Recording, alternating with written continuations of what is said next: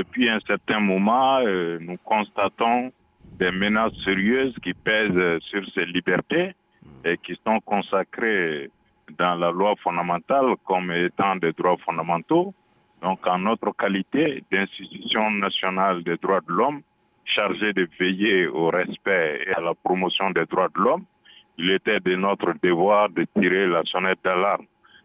Surtout que, en plus des menaces sur les libertés d'expression, d'opinion, il y a des menaces sérieuses qui pèsent sur les défenseurs des droits de l'homme également.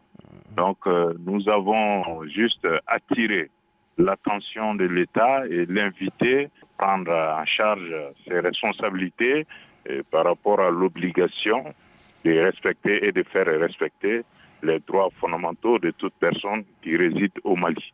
Et nous avons par la même occasion euh, appelé les populations à la retenue, surtout les réseaux sociaux qui s'enflamment qui véhiculent des discours de haine, d'incitation à la haine, à la violence, euh, qui peuvent conduire à des situations dramatiques.